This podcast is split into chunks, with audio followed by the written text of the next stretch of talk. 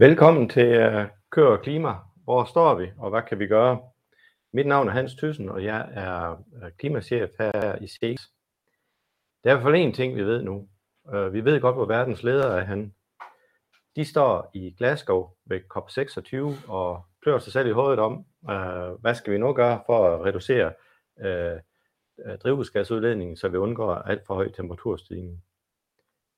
Man kan sige, at her i SEGES, der handler vi, og vi er i fuld gang med at finde ud af at finde nogle løsninger på at få kvægbruget i, øh, hvad det, hvad det er, man kan gøre på, på, øh, på, for at reducere drivhusgasserne.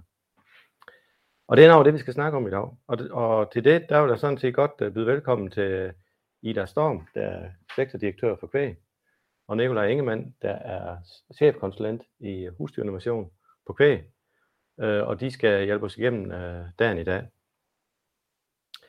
Øh, det er jo sådan, at det, der er vedtaget en, øh, en, øh, en bred aftale inden for, øh, for, landbrugs, altså inden for landbrugsområdet med landbrugspakken, og man kan sige, at det er et bredt flertal i Folketinget, der har vedtaget den, og der er jo sådan set relativt stor, øh, man kan sige jubel ved jeg ikke, men der er stor tilfredshed med den her brede aftale.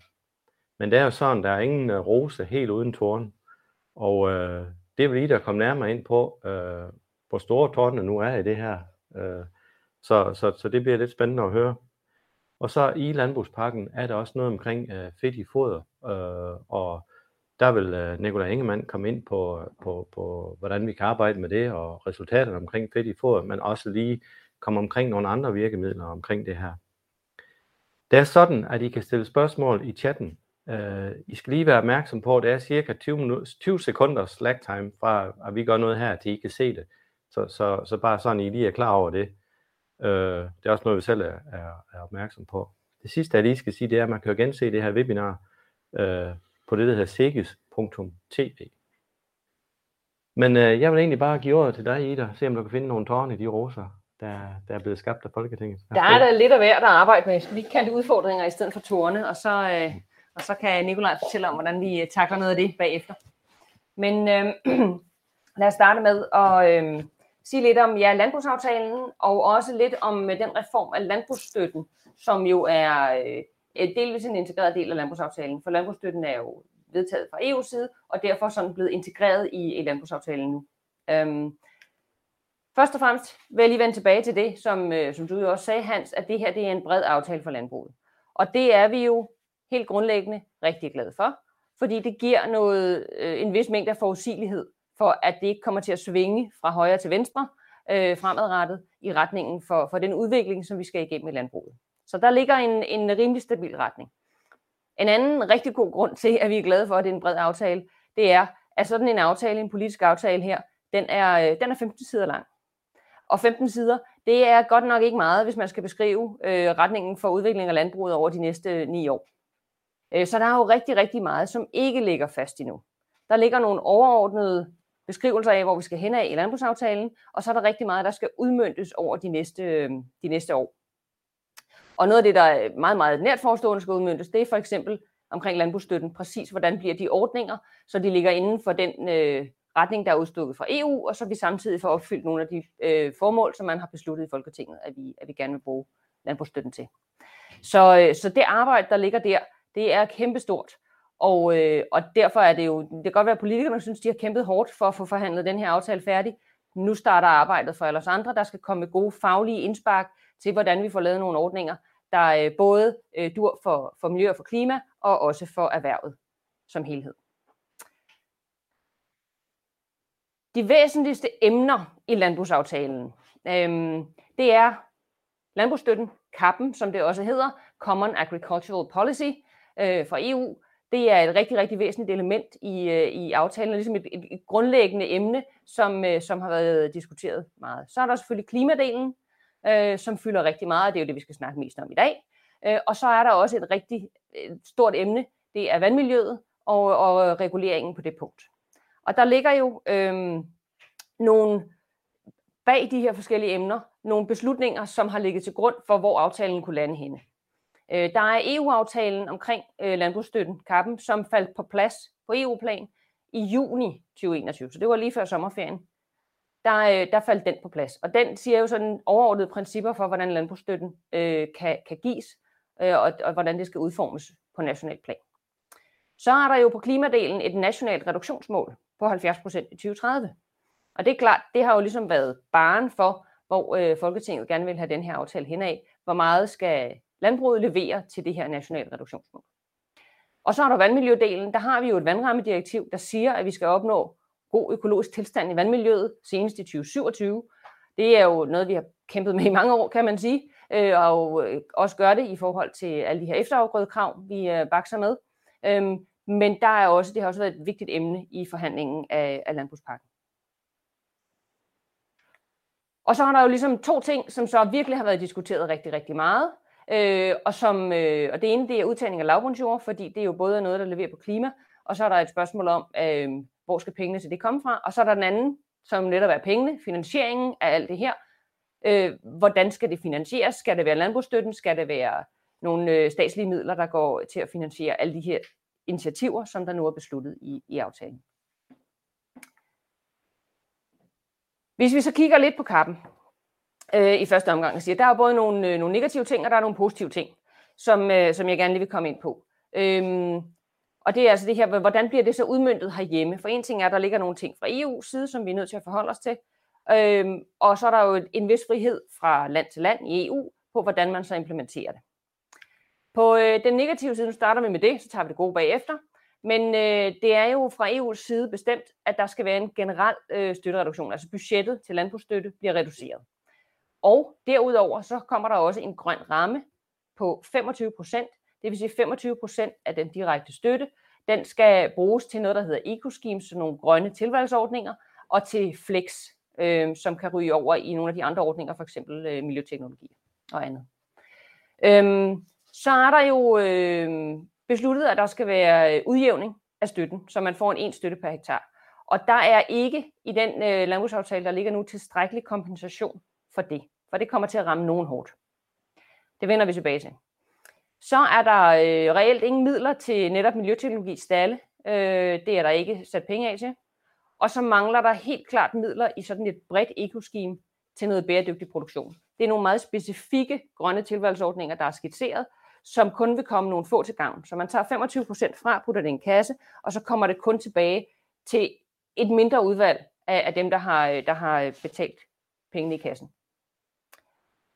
På den positive side, og det er jo noget af det, der er kommet på plads i, i forhandlingen af aftalen, at i forhold til udspillene, så øh, havde de tænkt sig, at 2 milliarder kroner af, af landbrugsstøtten over perioden skulle bruges til udtagning af lavbundsarealer. Det er mange penge. Der er fundet anden finansiering til det, så øh, det vil sige, at der er flere penge tilbage i landbrugsstøttekassen. Dem vil man så putte i, i den kasse, der skal bruges til de her eco-schemes, så det kommer tilbage til landmændene, men ikke nødvendigvis øh, jævnt, som jeg sagde før. Så er der også kommet en, en krog ind, altså en mulighed for at overflytte grønne midler, så det hele ikke ligger fuldstændig fast i forhold til den tabel, der er i aftalen. Der kan flyttes lidt rundt, øhm, hvis man vurderer det hen ad vejen i løbet af perioden.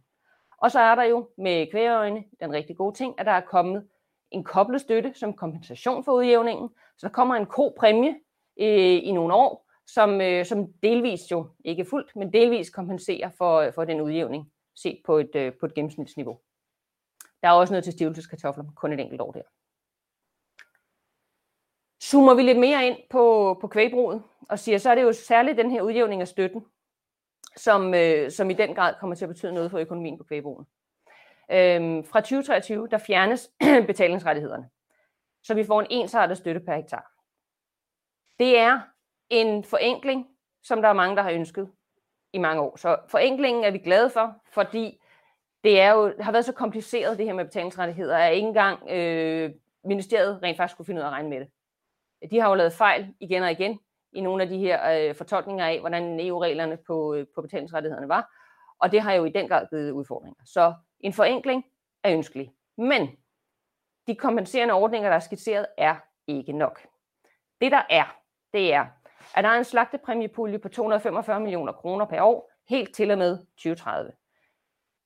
Den har været 245 millioner her i øh, 2020 og 2021, men det fortsætter altså helt til 2030. Og øh, det er jo godt at have den forudsigelighed i det. Så er der den her kopræmie på de 85 millioner kroner, som starter i 2023. Det svarer altså til ca. 150 kroner per ko om året, men den reduceres gradvist fra 23 til 26, og så bliver udfasen over de år.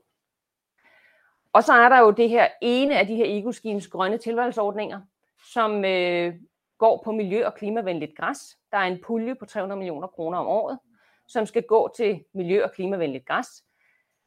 Der mangler vi at få en klar specifikation af, hvordan sådan en ordning bliver skruet sammen, og det er noget af det, vi kommer til at arbejde rigtig meget med, at det bliver en ordning, som både fungerer for miljø og klima, men så sandelig også for landmanden, så det bliver enkelt at, øh, at vælge den til, og øh, kunne få nogle penge tilbage øh, på bundlinjen ud af det. Og så mangler der altså en krisestøtteordning for dem, der bliver særlig hårdt ramt af udjævningen. Det er jo meget, meget skævt fordelt, hvordan de her betalingsrettigheder ligger.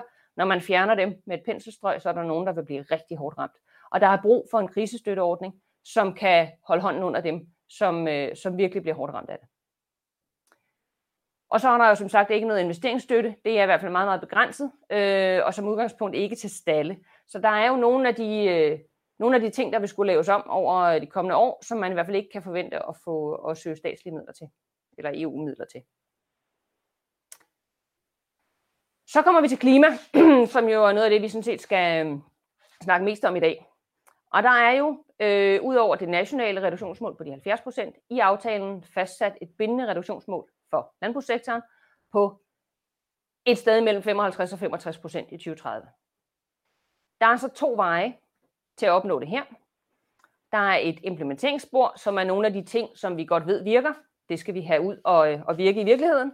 Øh, der ligger lavbundsjordene, der ligger på, på for grisene hyppig udslusning som et øh, virkemiddel, og der ligger for kvæg øh, foderkrav. Det vender vi tilbage til om lidt. Så ligger der i udviklingssporet øh, pyrolyse, altså det her biochar, hvad kan vi gøre med alt det her biomasse, øh, og på den måde også få noget øh, kulstof tilbage i jorden. Øh, så er der grøn bioraffinering, altså grønt protein, hvad kan vi øh, udvinde af græsset blandt andet, bruge det til. Og så er der gyldehåndtering og fodertilsætningsstoffer, som er slået sammen i et udviklingsspor. Så er der en fordobling af det økologiske areal. Og så er der de her bedriftsregnskaber, som øh, jeg vil sige, Hans er den, der ved mest om her i lokalet. Hvad skal det så give? Jo, i aftalen der er det faktisk defineret, at det her foderkrav til kvæg, det skal give en reduktion på 0,17 millioner tons CO2-ekvivalenter i 2025. Og øh, det her gyldehåndtering og fodertilsætningsstoffer i udviklingssporet, de skal hver især give 1 millioner tons CO2-ekvivalenter i 2030. Så der er en, både en helt konkret implementeringsudfordring i at nå de 0,17 millioner tons allerede i 2025, og så er der de her øh, 1 million tons på fodertilsætningsstoffer, som kræver intens forskning og udvikling for at få det til at virke, øh, så vi kan reducere metanen fra køerne. Bare for lige at forklare lidt om det der fedt i foder, fordi det er, jo, det er jo en helt konkret udfordring, vi står med i løbet af de næste par år. Men øh, der er sket ret meget fra regeringens udspil i april 2021, og til vi stod med en landbrugsaftale i oktober. Øhm, I udspillet, der var også en reduktion på 0,17 millioner ton CO2-ekvivalenter, men den skulle være allerede fra 2023, fordi de vil lave et krav om fedt i fodret per 1. i 1. 2023. Og det krav lød, at der skulle 50 gram fedtsyre per kilo tørstof til stor malkerace, 55 gram fedtsyre per kilo tørstof til jersi, og der skulle 40 gram fedtsyre per kilo tørstof til kvier over et år. Og så var økologiske dyr ikke omfattet af aftalen. Det er heldigvis blevet en smule mere fleksibelt, fordi det, der er endt med at stå i aftalen her fra oktober, det er, at ja, der er et generelt reduktionskrav for husdyrenes fordøjelse i 2025 på de her 0,17 millioner tons CO2-ekvivalenter. Men det er for det første først fra 25, så vi har nogle år endnu. Så står der, hvis det ikke er muligt, at det ikke er opnået inden 2025, så kan man beslutte andre metoder for at opnå den her effekt. For eksempel et eller andet krav om fedtandel i foder til konventionelle malkekøer men først fra 2025. Så der er fleksibilitet til at finde ud af at opnå det her, ikke kun med fedt i fodret, men også med andre virkemidler, og vi har nogle år til at få det på plads. Og det kan vi jo komme ind på, når vi snakker fedt i lidt senere, Nikolaj, men blandt andet det her med at få skaffet rapsfrø for eksempel, det er jo nogle forsyningskæder, der skal op og stå. Det kan man ikke trylle frem fra dag til dag, og slet ikke sådan, som priserne er lige i øjeblikket. Så er der lidt om kvælstof, for lige at få det med og det er selvfølgelig vigtigt for, for vandmiljøet. Men der er rent faktisk også en klimaeffekt af det her kvælstof, så, øhm, som øh, ikke er så stor, men den er der. Så, så det tæller på, på begge konti. Der er det jo rigtig dejligt, at øh, indsatsen fremover som udgangspunkt skal foregå på frivillig basis og med kollektive virkemidler. Så det ikke bliver nødvendigt at øge den målrettede regulering, som der står. Så øh, er der øh, vedtaget, at der skal laves en, øh, en vurdering, en second opinion, af det her reduktionsmål på 13.100 tons. Altså der skal være nogle eksterne faglige folk, der vurderer, om, øh, om det er korrekt, de her reduktionsmål. Og indtil den er lavet, så er der en del af udsatsen, der er udskudt. De her øverste 2.300 tons på, på figuren. Der skal også kigges på spildevand. Er der noget, man kan gøre mere der? Det er også rigtig godt. Der skal kigges på marine virkemidler. Kan vi gøre noget ude i fjordene, i havet, for at samle noget kvælstof op der? Og så skal der øh, kigges på, der skal laves en ny og mere omkostningseffektiv reguleringsmodel, markmodellen, efter 23-24. Der skal være konsekvensberegninger på den, men den skulle gerne give mere mulighed for virkemidler på den enkelte bedrift, så man kan rette sit sædskifte til, og ved hjælp af sædskiftet også reducere noget af udvaskningen, så man ikke skal have så mange efterafgrøder. Og så kommer der et tjek af efterafgrødereglerne også. Så, så langt, så godt. I forhold til udtagning af lavbund øh, og andre arealer til kollektive virkemidler, for de kan jo have effekt på, på flere ting, jamen så er der øh, 100.000 hektar, der skal ud øh, inden 27.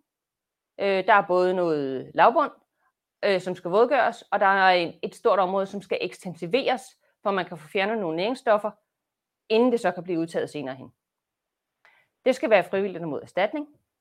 Øhm, der skal nedsættes en ekspertgruppe, som skal kigge på de barriere, der er for at få det her til at ske.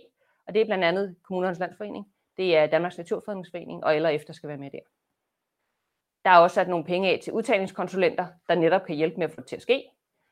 Og så er der som sådan en afledt på det, øh, som en ting, vi også har arbejdet længe med fra LRF's side, at der skal laves et udvalg, der kan kigge på en modernisering af ammoniakreguleringen. Og det er fordi, når nu vi tager noget jord ud og laver det til natur, så kan vi jo risikere, at det vokser ind i beskyttelse. Det er en generel problemstilling, vi kender. Det skal der øh, skaffes nogle løsninger på. Så hvor øh, efterlader det os i forhold til alt det arbejde, der nu skal ske de næste år? Jamen øh, for kvæg-siden, så er det rigtig meget af de her ecoschemes, blandt andet det til græs, også det ecoscheme til biodiversitet og bæredygtighed. Der skal vi have gjort det rigtig, rigtig operationelt for landmændene, så det bliver let og enkelt. Øh, så er der den her manglende kompensation for udjævning af landbrugsstøtten, særligt krisestøtteordningen. Den kæmper vi stadigvæk for at, at få med. Så er der det her fedt i fodret. Hvordan gør vi det i praksis? Hvordan får vi det ud at virke? Hvor ligger, øh, hvor ligger øh, økonomien i det? Kan vi få det til at fungere? Så er der kvælstof, og som end også fosfor. Hele den her reduktion af kvælstof og fosforudledningen, der skal vi blive skarpe på de virkemidler, man så har på den enkelte bedrift. Hvad er optimalt for jer at gøre derude.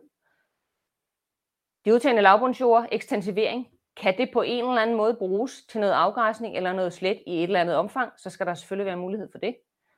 Der er ammoniakreguleringen, få nogle gode regler der. Og så er der en enkelt lille ting, som jeg ikke har nævnt før, men som lige står sådan på sidste side i aftalen, og det er, at øh, man vil arbejde for, at der kommer en maksimal transporttid for husdyr i EU. Øh, det har politikerne besluttet der skal vi selvfølgelig sørge for, at det bliver nogle fornuftige regler, så vi har mulighed for at transportere vores dyr under dyrevelfærdsmæssigt forsvarlige forhold.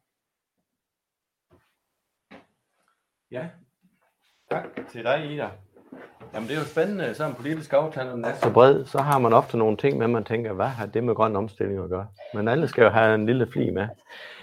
Jeg tænkte, Ida, jeg har lige et enkelt spørgsmål til dig. Du nævnte så en række ting. Øh, du sagde, at det skal vi arbejde med nu. Mm. Hvad tænker du er det vigtigste punkt på den liste, du havde, som du tænker i, i, i hvad, hvad er den største udfordring? Ja, altså man kan sige, den der står helt lige for, og som er altså noget, vi skal kæmpe for meget, meget hårdt i øjeblikket, det er jo selvfølgelig den her krisestøtteordning. Hvis vi skal nå at få den med i udmyndningen af, af, af kappen, så, skal, så er det nu, der skal ja. sættes ind på den.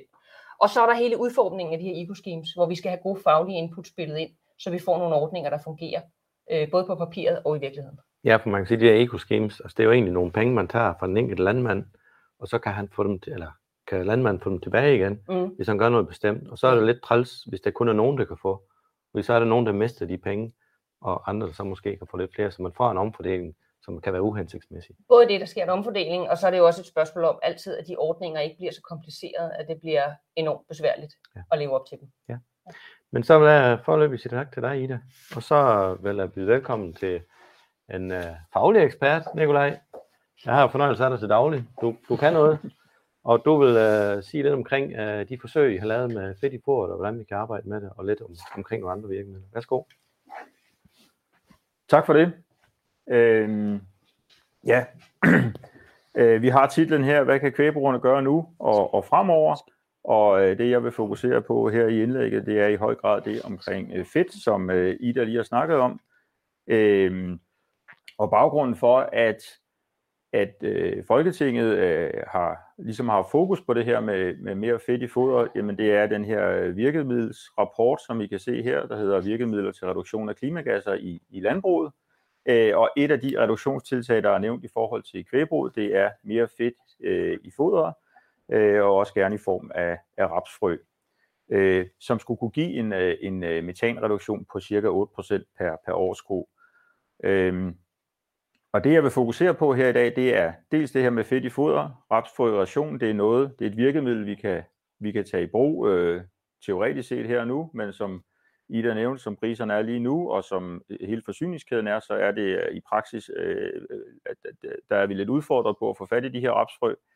Øh, den anden del, jeg kort vil komme ind på i dag, det er nogle andre muligheder, som ligger over i det her øh, udviklingsspor omkring øh, foderadditiver til, til reduktion af, af metan øh, som formentlig kommer til at blive en mulighed inden for de øh, næste par år.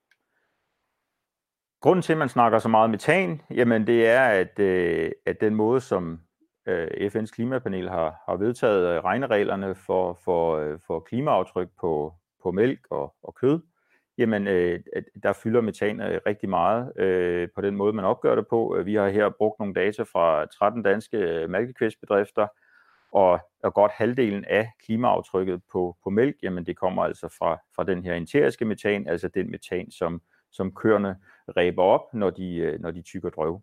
Øh, og udover her, så kan vi se, at, at der også er noget øh, metan fra, fra gødningshåndteringen, altså øh, gylde i både stallen og ude i gyldetanken, øh, og der er også nogle lattergasemissioner. Og så er der foderdelen, som fylder rigtig meget.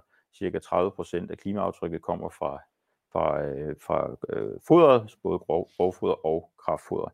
Men, men det er derfor, metan fylder så meget i den her snak, og den måde, øh, øh, vi eventuelt kan reducere på, jamen det er, hvis vi skal virkelig skal nedbringe øh, øh, klimaaftrykket på mælk og kød, så skal vi have gjort noget ved vores øh, metan.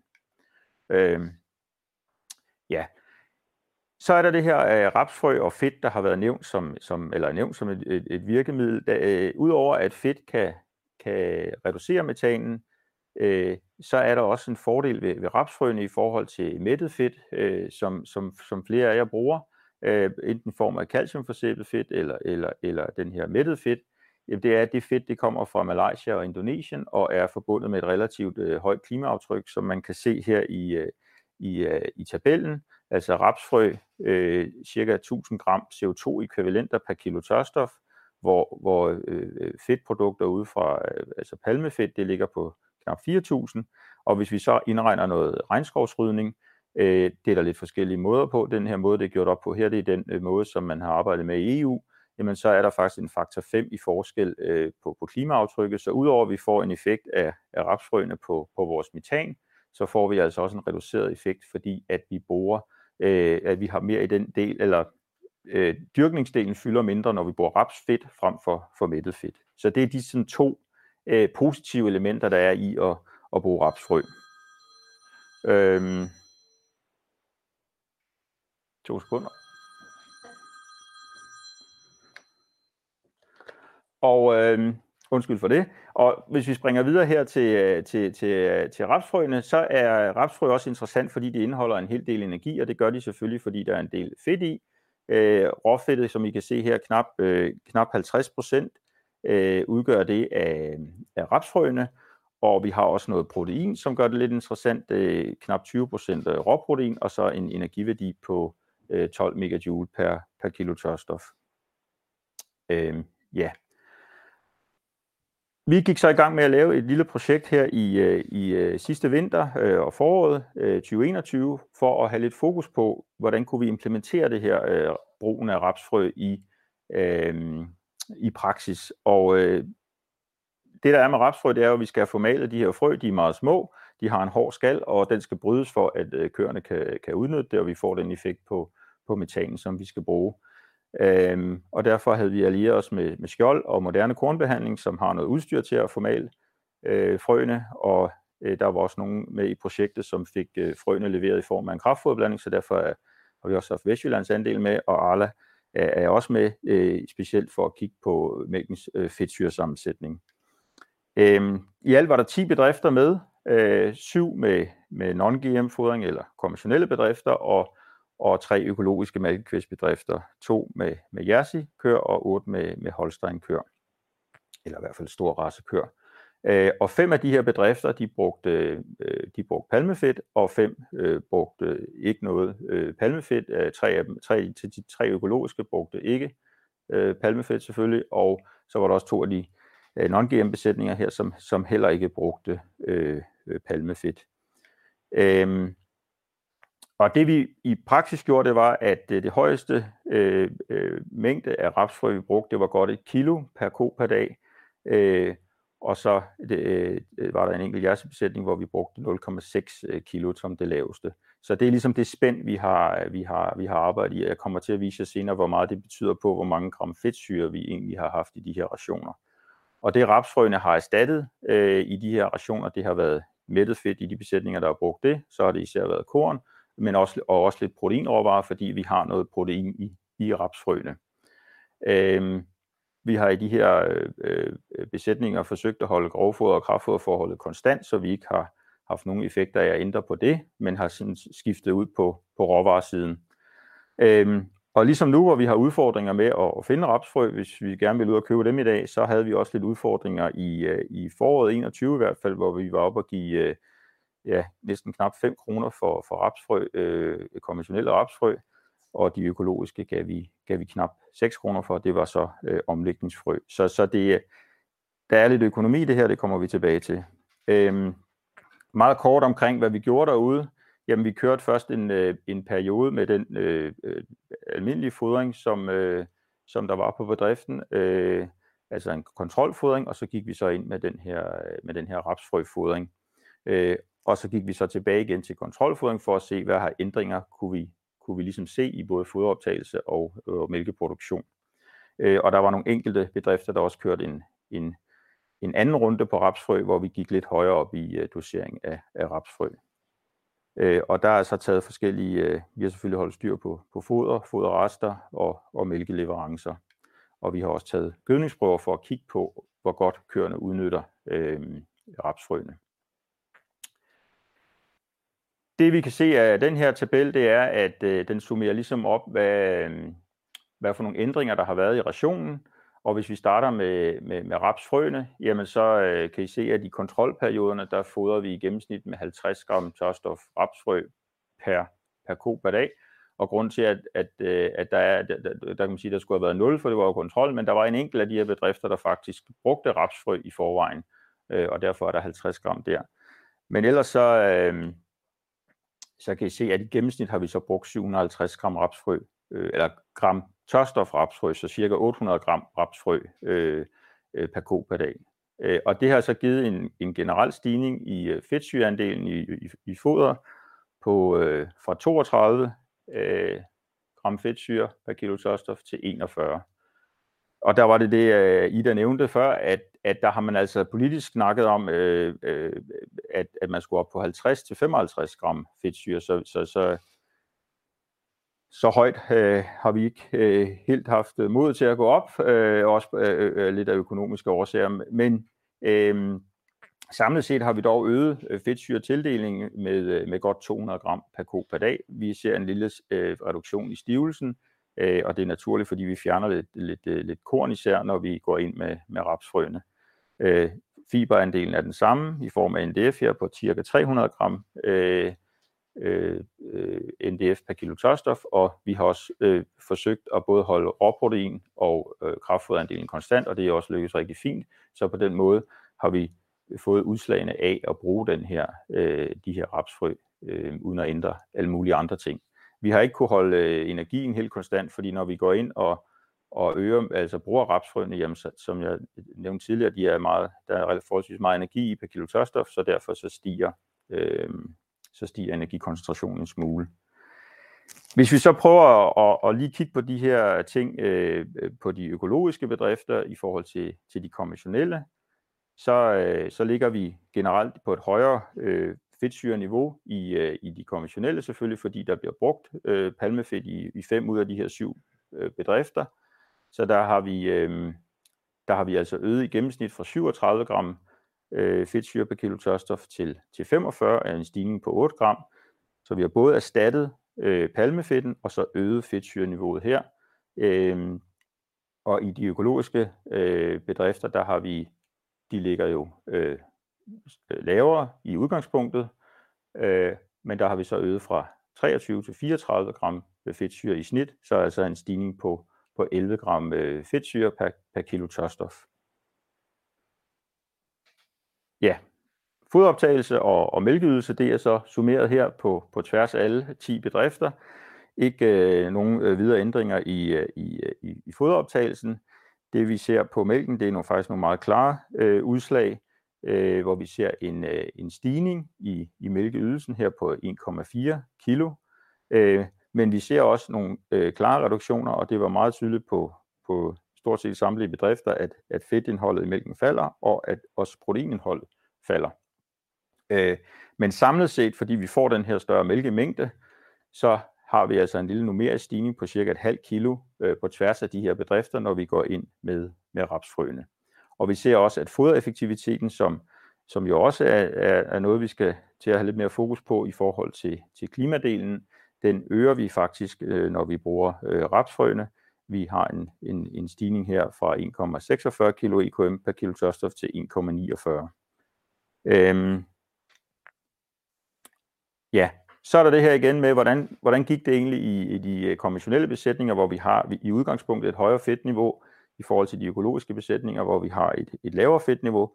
Og der ser vi altså, og det er sådan set øh, lidt efter teoribogen, øh, det er jo meget rart at kan bekræfte den en gang imellem, at, øh, at når vi, når vi, øh, når vi ligger på et højt niveau af fedt, som vi gør i konventionelle bedrifter, jamen så har vi ikke den store effekt af det her fedt. Altså der er en numerisk stigning her på 0,2 kilo, kilo EKM i de konventionelle besætninger, mens i de tre økologiske så vi faktisk en stigning på på 1,6 øh, kilo EKM, fordi at man ligger sådan relativt lavt i fedtsyre-niveau, så køerne kvitterer altså for det her øh, ekstra fedt.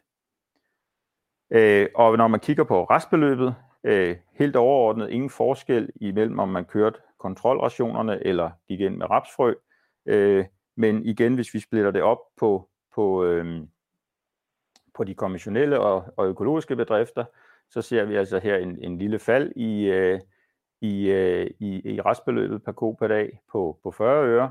Øh, og det er, som jeg nævnte indledningsvis, det er også fordi, at, at de her rapsfrø var øh, relativt dyre. De er så ikke, de er så ikke blevet bedre. Men, øh, men øh, og selvom de økologiske rapsfrø blev købt ind til knap 6 kroner per kilo, så var der faktisk på grund af den her ydelsestigning, så var der et, et, et bedre restbeløb, øh, når vi brugte øh, rapsfrøene. Så det er den forskel, vi ligesom kan se i data mellem øh, økologisk øh, mælkeproduktion og så, og så den konventionelle. Ja, så var der det her med, øh, med, med klimadelen. Øh, det er ikke fordi, vi har målt metan ude på de her bedrifter, men, men øh, vi har nogle modeller til at regne på, hvad der sker, når man går ind med forskellige fedtniveau, forskellige øh, fiberindhold i rationen osv. Det har vi prøvet at, at samle op på tværs af de her øh, bedrifter og regne på. Og øh, det man kan se herude på, på øh, y-aksen, det er, at det er enten gram metan, så det er når vi er her gram metan per, per ko per dag. Øh, det falder øh, fra knap 500 gram til, til 473, så vi har altså en reduktion på 5% i metanen. Øh, når man så regner på hele mælkens klimaaftryk, gram CO2-ekvivalenter per kilo EKM, den har vi så herover, så kan vi se, at vi har en reduktion på, på godt 3%, og det er jo der, hvor vi både regner ind øh, øh, det her klimaaftryk, der er forbundet med, med fodermidlerne, Øh, vi regner også ind øh, øh, for forventede emissioner fra, fra stald og lager, så der ligger vi på, den her, på de her værdier omkring 700 gram CO2 per kilo EKM. Og det er, hvis I har set på tallene i jeres klimatjek, så, så vil I se, at der ligger I typisk højere på måske 1000 eller 1100 eller sådan noget. Og det er fordi, vi regner kun på køerne her. Vi har ikke ungdyrdelen med. Så derfor er det lavere her. Men reduktionen ligger på de her cirka 3% øh, øh, per kilo EKM. Og så er der det her med, øh, øh, som jeg nævnte, at, øh, at hvis man regner regnskovsrydning med ind, og det er det, der står hernede i hjørnet med den her øh, mærkelige forkortelse, der hedder DLUC, jamen, når vi så går ind og erstatter en, øh, en, øh, en, en, en mættet fedt i de fem bedrifter, som vi gjorde her med, med, med noget, med noget øh, rapsfrø, jamen så får vi en større effekt, fordi vi har ikke så meget regnskovsrydning, så, så nakker vi altså en, en, en, en reduktion på, på 4-5% øh, på klimaaftrykket per kilo EKM ved at bruge, ved at bruge rapsfrø. Øhm, så havde vi også en hel del fokus på det her med, øh, får vi nu formalet de her rapsfrø ordentligt, for det er selvfølgelig alfa og omega, at, at, at når vi bruger så dyr en råvare, så skal vi være rigtig ops på det her med at, at udnytte den så godt som muligt. Øhm, og øh, jeg ved ikke om Christian kan fjerne billedet op i hjørnet der, men, men fordi altså op i hjørnet her, der har jeg et billede af, hvor I kan se, øh, måske kan se, der ligger altså hele rapsfrø i den her, i den her, i det her fases. Så, så det er bare for at understrege, at, at, at, at, at selvom små, øh, frøene er små, så kan man altså se det i gødningen, hvis, øh, hvis køerne ikke øh, fordøjer det. Og øh, det jeg har på grafen her, øh, her det er så gødningsresultaterne, gram af forskellige næringsstoffer her per kilo tørstof. Øh, og der ser vi ikke nogen øh, væsentlige ændringer i, i hverken tørstof, NDF eller, eller stivelse, lave stivelsesniveau i gødningen generelt, øh, under 1% af tørstoffet af stivelse. Men vi ser tydeligt, at vi har lidt højere øh, råfedt i vores gødning, når vi fodrer med, med, med rapsfrø. Det er de, øh, de grønne søjler her, det er rapsfrøene. Så vi har altså en stigning her på, på cirka 20% i råfedt. Det er egentlig naturligt, det er igen tilbage til teoribogen, der øh, køerne øh, kan ikke øh, absorbere alt fedt, så der vil være en lille stigning, så vi har egentlig holdt det på, på det forventede niveau, men, men derfor så, øh, så skal man altså være ops på det her med at få, få malet rapsfrøen ordentligt. Øh, jeg har en, også en figur her med, fra en gødningsprøve ude på en af bedrifterne, hvor man ligesom kan se her, når vi tager gødningsprøver, at der ligger, eller der kan ligge hele rapsfrø i, øh, i, øh, i gødningen. Så, så det skal man være opmærksom på. Så lige kort til sidst her omkring øh, det her med at få, få formalet rapsfrøene, for det er der selvfølgelig flere måder at, at, at gøre på, og, og der har jeg taget lidt billeder med her, så I kan se, øh, øh, hvad det måske er, vi skal til at arbejde med for at, at få, få øh, hvad hedder det, rapsfrøene til at virke i praksis. Øh, man kan selvfølgelig ringe efter foderstoffen, og de kan komme med noget kraftfoder. Øh, det kan også være, at foderstoffen på et tidspunkt øh, tilbyder at formale de her rapsfrø og komme ud med det som en vare.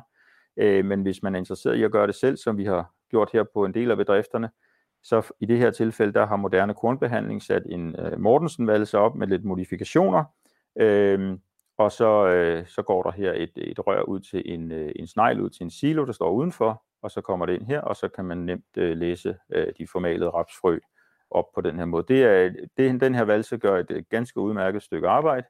Øh, skivemøllen her fra, fra Skjold, den gør også et rigtig godt stykke arbejde. Den står her i et råvarehus og er sat op på på en silovæg, og her vælter øh, øh, rapsfrøene sig ud, og I kan se de sorte her, det er skaldelene, som, som, øh, som blæser ud til siden, fordi de er så, så lette. Øh, den gør også et rigtig øh, fornuftigt stykke arbejde. Øh, her er en ældre øh, sag, øh, en Øendal øh, stålpladekværn, og den øh, virker også ganske udmærket. Øh, og så er der også øh, øh Murska, de har forskellige, øh, både stationære og, og så de her øh, mobile traktortrukne øh, øh, valsesystem.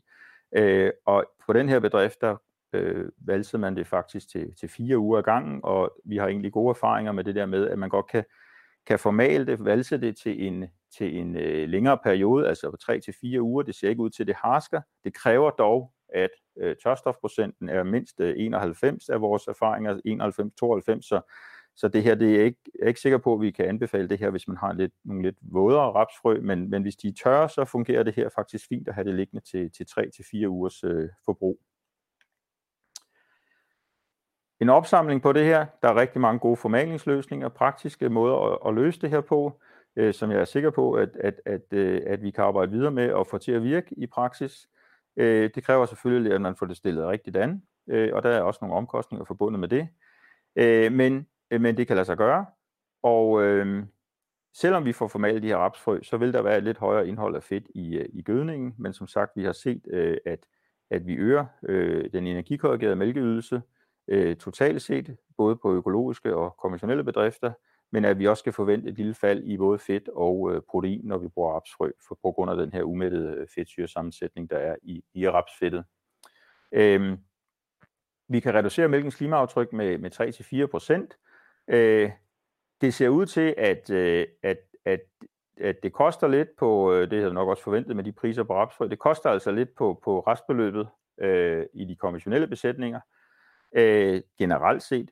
Øh, men der er til sydland en, øh, en, en vi har haft gode erfaringer og en god økonomi på de økologiske mælkekvæstbedrifter, fordi at, at, at der egentlig, vi har det her lave fedtniveau, som øh, giver et respons, når vi går ind med lidt, øh, lidt ekstra fedt. Øhm, så vil jeg også lige kort nævne, at, at der er formaling, men vi har faktisk også øh, haft lidt pilotforsøg øh, på, øh, på et par bedrifter med sodabehandlet rapsfrø.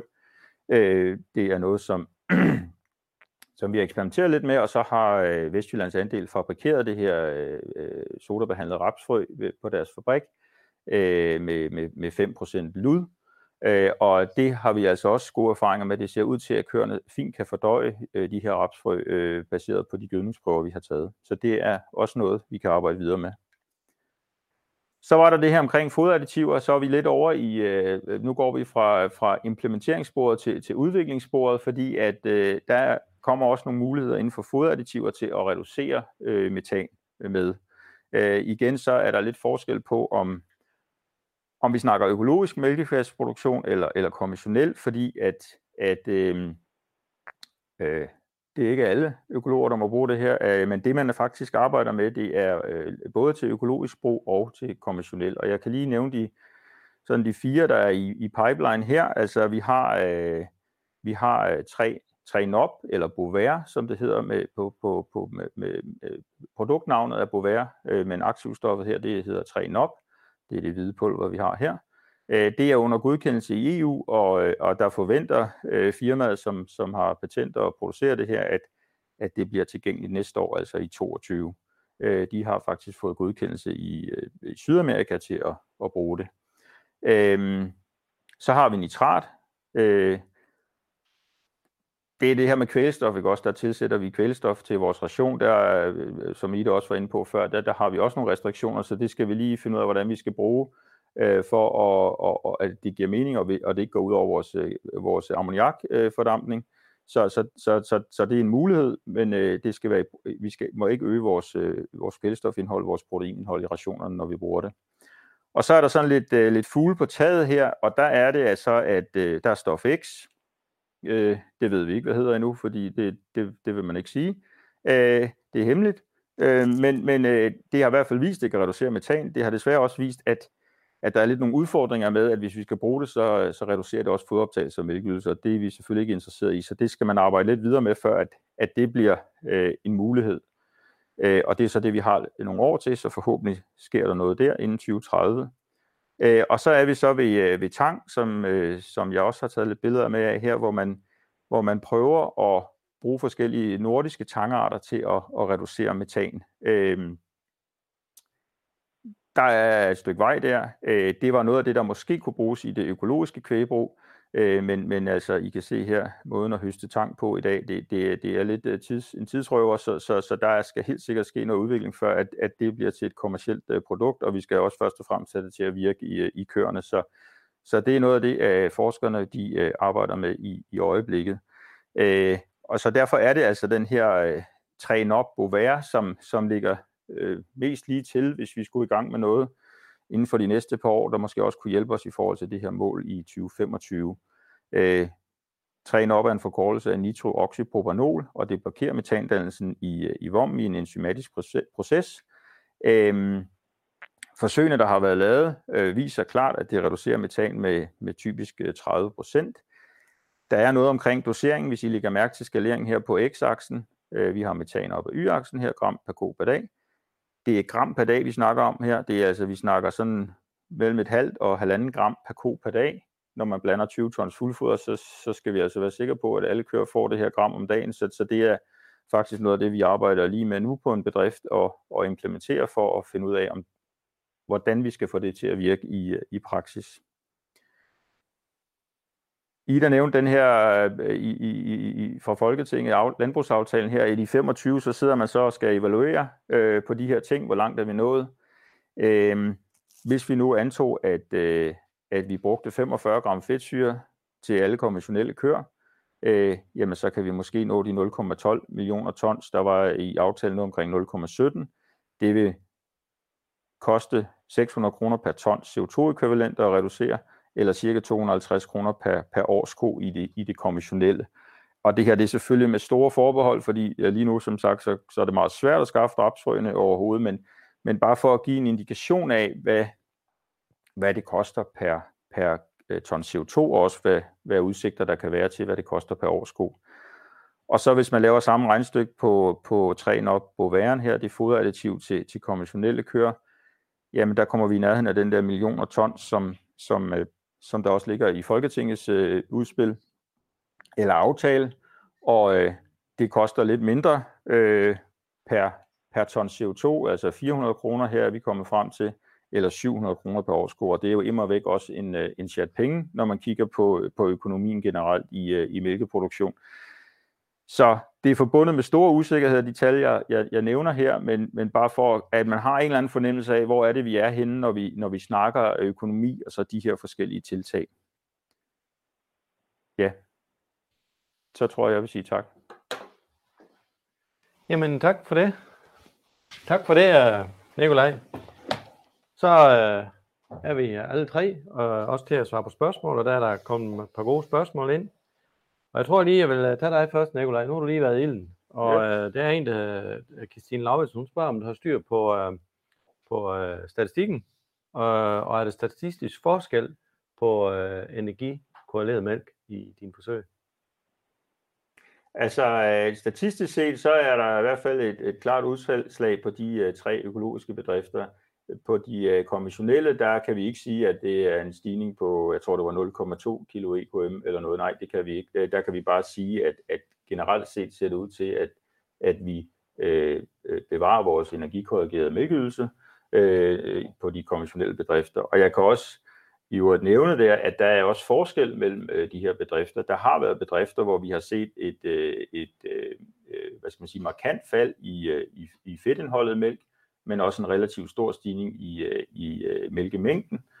Øh, så, så der vil være udslag i det her, og, og noget af det, vi nok skal arbejde nær, eller videre med, det er, at, at hvis man har rationer med, med, med, med, med, med skal man sige, lav strukturværdi øh, eller meget stivelse, så, så er der lidt, der indikerer i, i de her afprøvninger, at, at så, så skal vi passe på med at bruge for meget øh, øh, rapsfrø, og det er også det, vi har lidt opponeret imod i forhold til det, øh, øh, hvad skal man sige, virkemiddel, som Aarhus Universitet er kommet med, at, at de anbefaler, at man bruger 50-55 gram fedtsyre per kilo tørstof.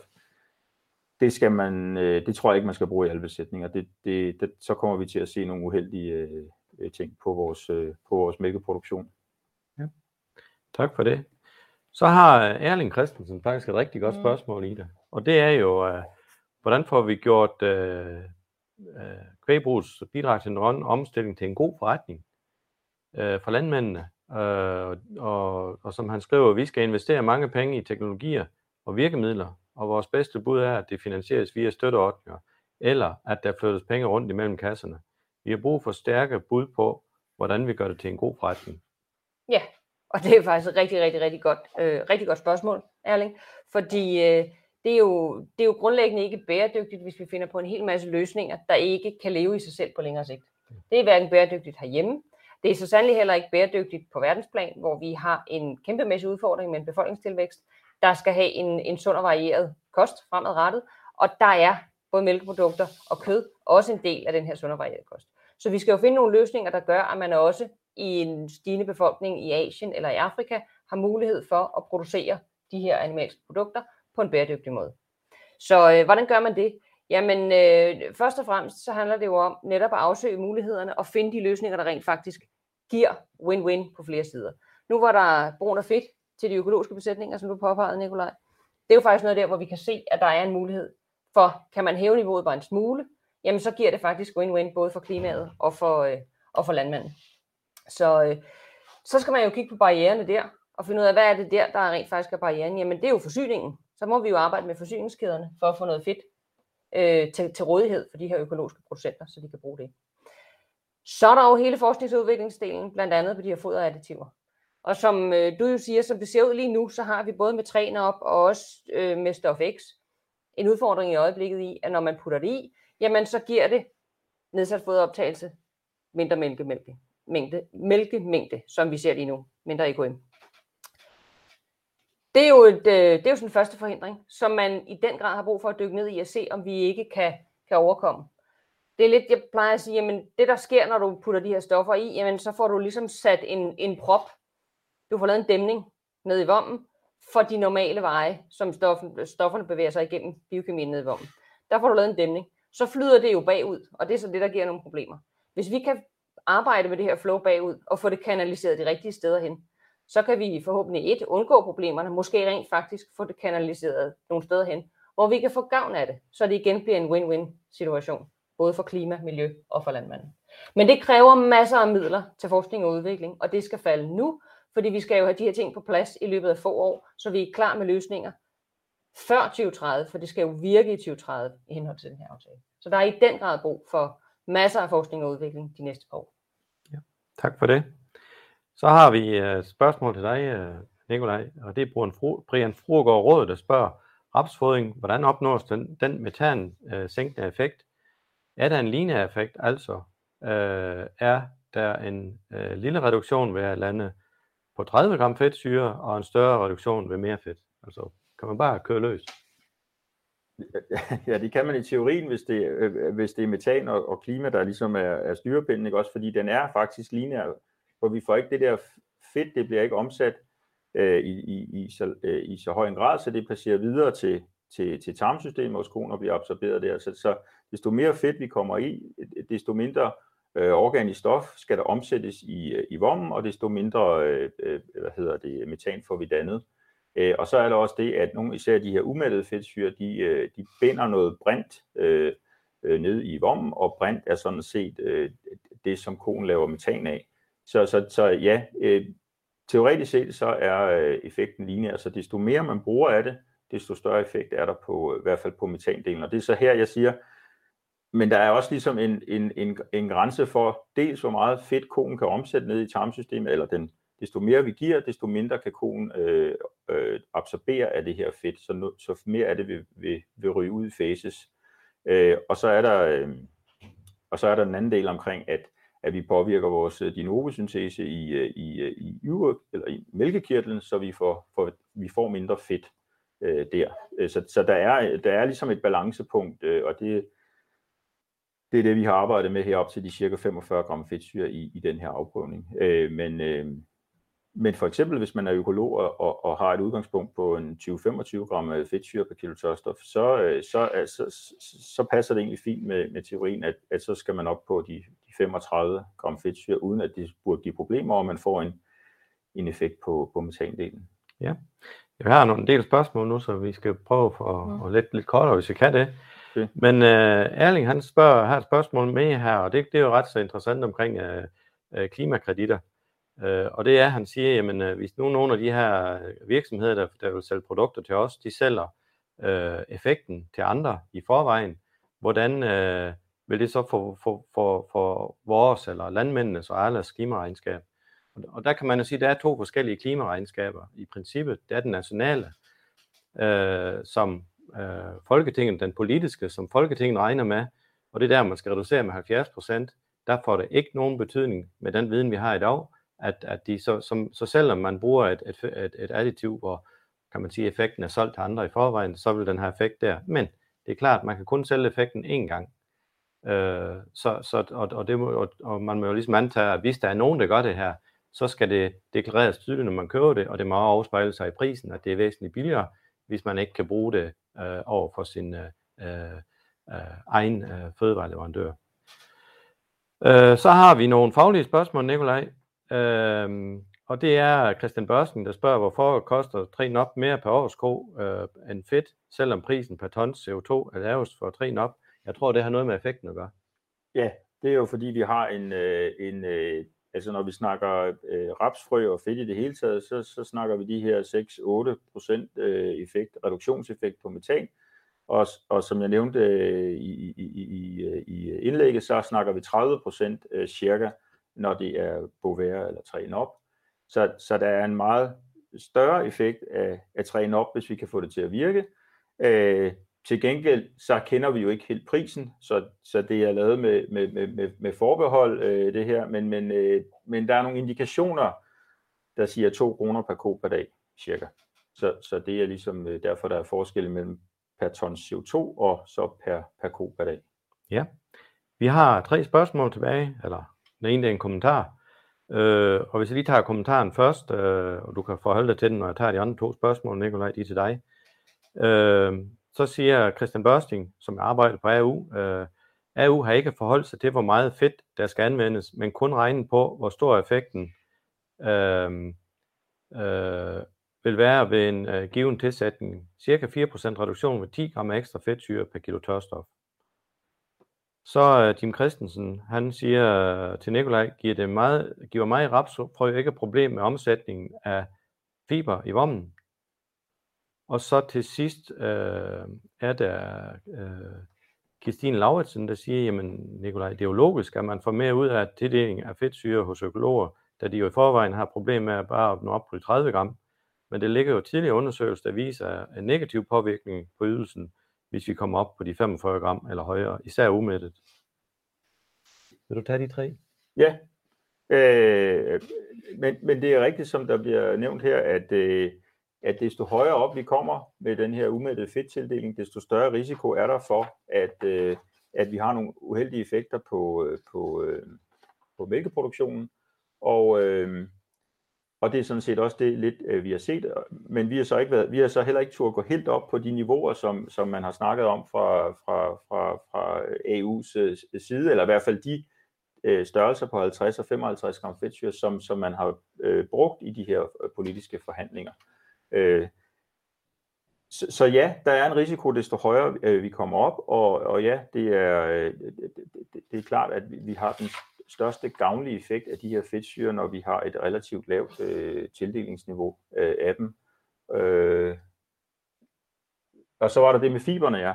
Altså, i de gødningsprøver, vi har taget her, der har vi jo sådan prøvet at få lidt en indikation af med fiberdelen, altså NDF-analyserne, øh, for at se, om vi kunne se mere fiber i, øh, i gødningen, når vi fodrer med rapsfrø. Men det har vi altså ikke, det har vi ikke noget, øh, i hvert fald øh, statistisk øh, øh, evidens for, at det er det, der er tilfældet. Så, så med de niveauer, vi har kørt her øh, op til cirka 45 gram fedtsyre, der har vi ikke set noget, der har indikeret en, altså som jeg siger, en dårligere fodereffektivitet eller en dårligere fiberfordøjelse.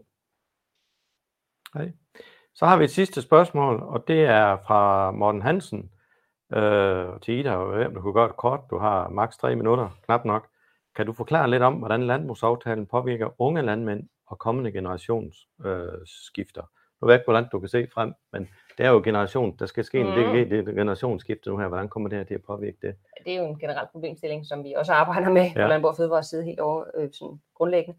Øh, altså det, der ligger i aftalen, som i hvert fald ligger fast, det er, at der er sat nogle midler af i forbindelse med landbrugsstøtten øh, i det, der hedder søjle 2. Øh, der er sat 193 millioner kroner af i 23, 24, 25, 26 og 27 til lige specifikt unge landbrugere. Og præcis hvordan den ordning bliver udmyndtet, det kan jeg ikke, det har jeg ikke detaljerne på, men der er rent faktisk sat nogle penge af til netop de unge landbrugere der. Så der bliver nogle støtteordninger der, til når man gerne vil etablere sig. Ja, super. Jeg tror, det er det, vi kunne nå for den her gang. Og øh, jeg vil sige tak til jer, der lyttede. Jeg vil sige tak til jer, som kommer til at lytte. Og så er der selvfølgelig sige tak til jer, der har stillet spørgsmål til os i dag. Tak for nu.